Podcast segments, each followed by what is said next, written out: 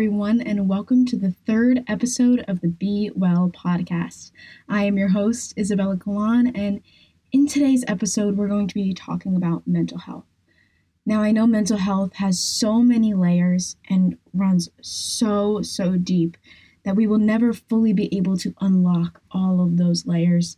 No one ever will, but that doesn't mean we don't talk about it and we don't bring awareness to those struggles that are real and that are out there.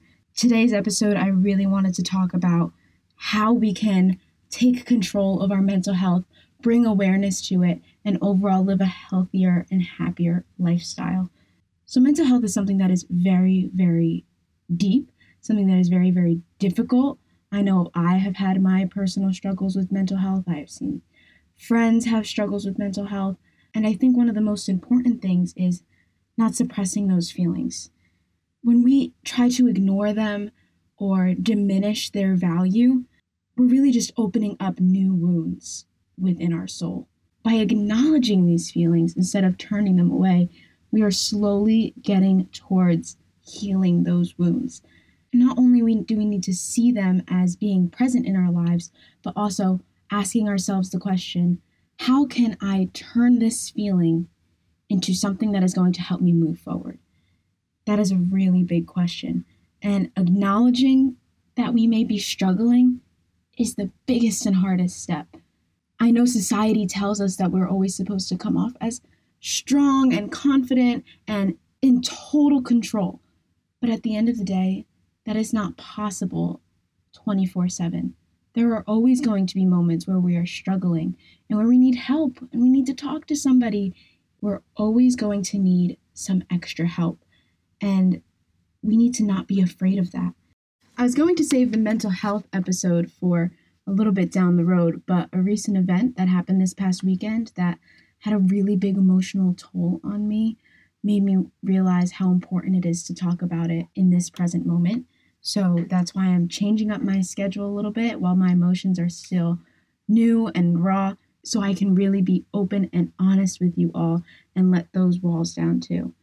As some of you may know, this past weekend on January 30th, Miss USA 2019 Cheslie Kryst took her life.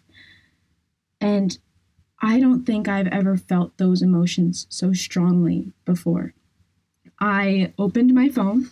I was on Instagram for the first time that day, and I see someone share a post to their story with rest in peace and I look at the name and I'm like, what?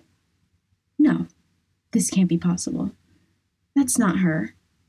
I click on the post. She was the one that posted it.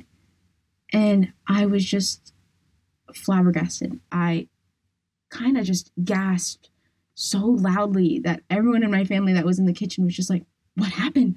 Are you okay? What happened? And I was just like, No way, this just happened. This isn't real. Not her. And I'm sure so many other people thought the same thing because Cheslie seemed so put together. It's like she had this perfect life, an amazing job, the opportunity of a lifetime as Miss USA, getting to travel the world as a lawyer and as a media correspondent. She just seemed so strong, and no one would ever think it would be a person like her to commit suicide. My family is very in tune with spirituality, for which I am so grateful for. So my mom saw how distraught I was and she said, Go light a candle for her. So that night I went downstairs, I grabbed a candle, I printed out a picture of her, and I just sat. I just sat there and I stared at the picture. And I had some meditation music on in the background, but the longer I just kept sitting there, my mind just started turning its gears, rolling forward, and all of these thoughts just kind of knocked into me at once. Why her? Why didn't anyone see it? Why didn't she go get help? What was the reason? I really want to know. I can't believe this happened. All these questions just flooding my head. And I just let it all out. I did. And I sat there for like a good 20 minutes in the dark, on my own, just with the light of the candle and some background music. And I just let it out. I haven't, I'm just to be so honest, I have not cried in the longest time. So finally letting that out, it just felt like a weight being lifted off of my shoulders. But at the same time, there was a bigger weight in my chest and in my heart for the loss of such an amazing role model for so many people. Her passing just shows how deep our internal battles lie and and that we need to check on everyone, even our strong friends that seems like they have it all together and are happy and putting their best face out there, their bravest face out there. They still may deep down really be struggling and need a lot more help and support than we will ever know. My mom gave me this quote today from one of her readings, and it says, When you're wounded, heal your wounds.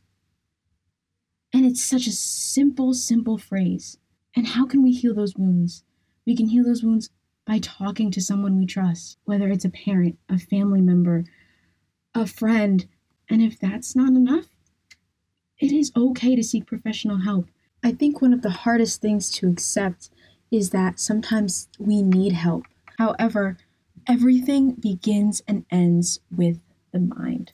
At the end of the day, your mind is what is going to control all of the feelings and emotions that you process and experience. A way that we can help our mind ease into these emotions and accept what is going on without deflecting it towards another issue is to think less with our ego. We need to get out of our heads and really dig deep into our hearts. In doing that, we can allow our healing to begin and the wounds to be healed. Now, I know this is all very deep, but here is an example that I know everybody can relate to, no matter what your experience may be. Whenever someone gives you a positive comment, it feels great. However, how long does that feeling last? Usually not very long. You feel great in the moment and you're really, really appreciative, and then you move on. You leave it behind and you kind of forget about it, maybe by the end of the day. But when someone gives you a negative comment or critique or insults you, we hold on to that feeling for much, much longer, for days or even weeks, months or years. That's the ego in your head that is creating wounds. Once we recognize those wounds, we can only move forward to learn how we can heal them. And we can't let those negative emotions fester. Of course, we have to be aware of all of these feelings and never neglect them. However, we have to work really hard to take those emotions and feelings and allow God or whatever source you look up to that will help you heal them. Being in a vulnerable position is always uncomfortable but we need to get comfortable being uncomfortable because being vulnerable does not mean being weak. Anything, it means the pure opposite. Being vulnerable is so, so strong.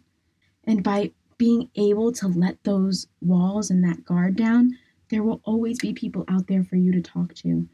And people that will just listen. If you don't want anyone to give you advice, it's okay to just ask, hey, can you just listen?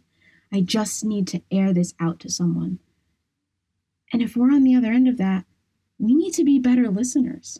Society has made everything a it's all about me mentality, but we need to be one of those listeners for our friends. Despite all of the heartache and sadness that was felt through the passing of Cheslie, one amazing thing that came out of it was this sense of community. And that is what mindfulness does. Even if you think it is only within yourself, your practicing of mindfulness and well being will affect so many people, as we have seen this past weekend. And through her passing, I have never seen a more closer community that was pageantry, bringing awareness of how important mental health is and taking action, not just posting a simple picture on your story, but really trying to get out there and make a difference in your in the world.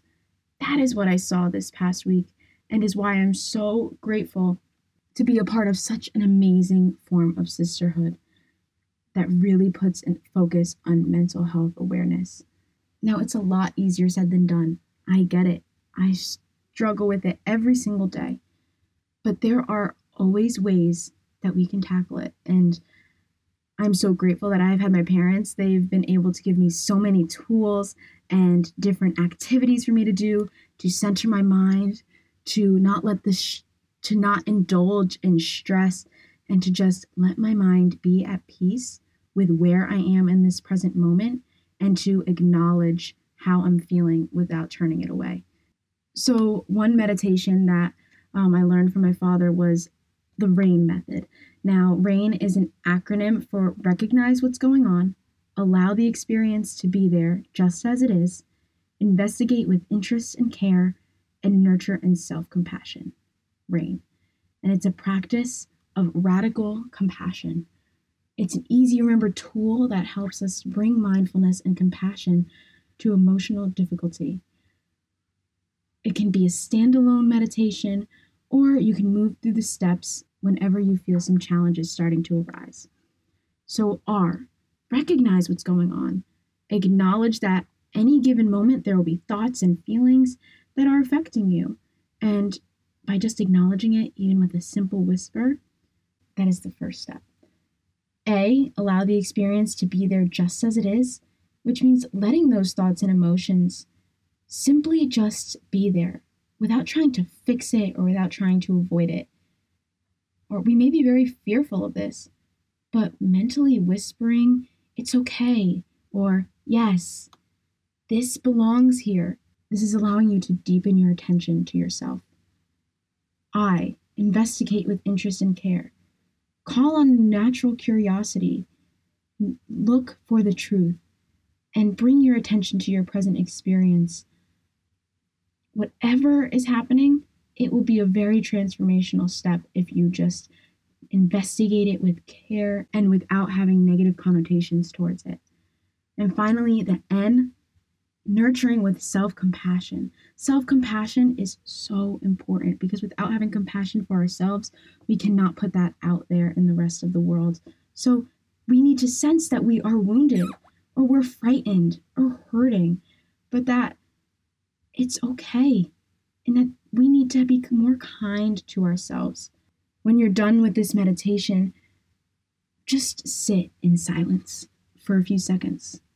Be at peace with who you are, where you are, where your mind is. But being able to sit in the silence and being comfortable with yourselves is a huge step and is what will get us from just preaching mental health to living mental health. The last takeaway I want you to get from this episode is something my mom always says. She says, The war conflict within belongs on paper. Write it out. A very simple phrase with an explicit call to action. If you're feeling these rough emotions and that war and conflict and battle within, write it out. By writing it out, you are acknowledging that these feelings are there and you're not tucking them away to deal with later, which will only cause more stress and suffering internally. You're putting it in the universe. And then when you're done with this and you write out everything you're feeling, do whatever you want with the paper. You can crumble it, you can rip it, you can burn it. That's a fun one. I love burning all the negative things I want to get rid of. I did it with my parents and my family on New Year's Eve. We all sat downstairs and we wrote down things we wanted to leave behind and we burned them. It was very, very fun. um, but more than just being a little fun activity, I really feel like that's war is finally being called to an end.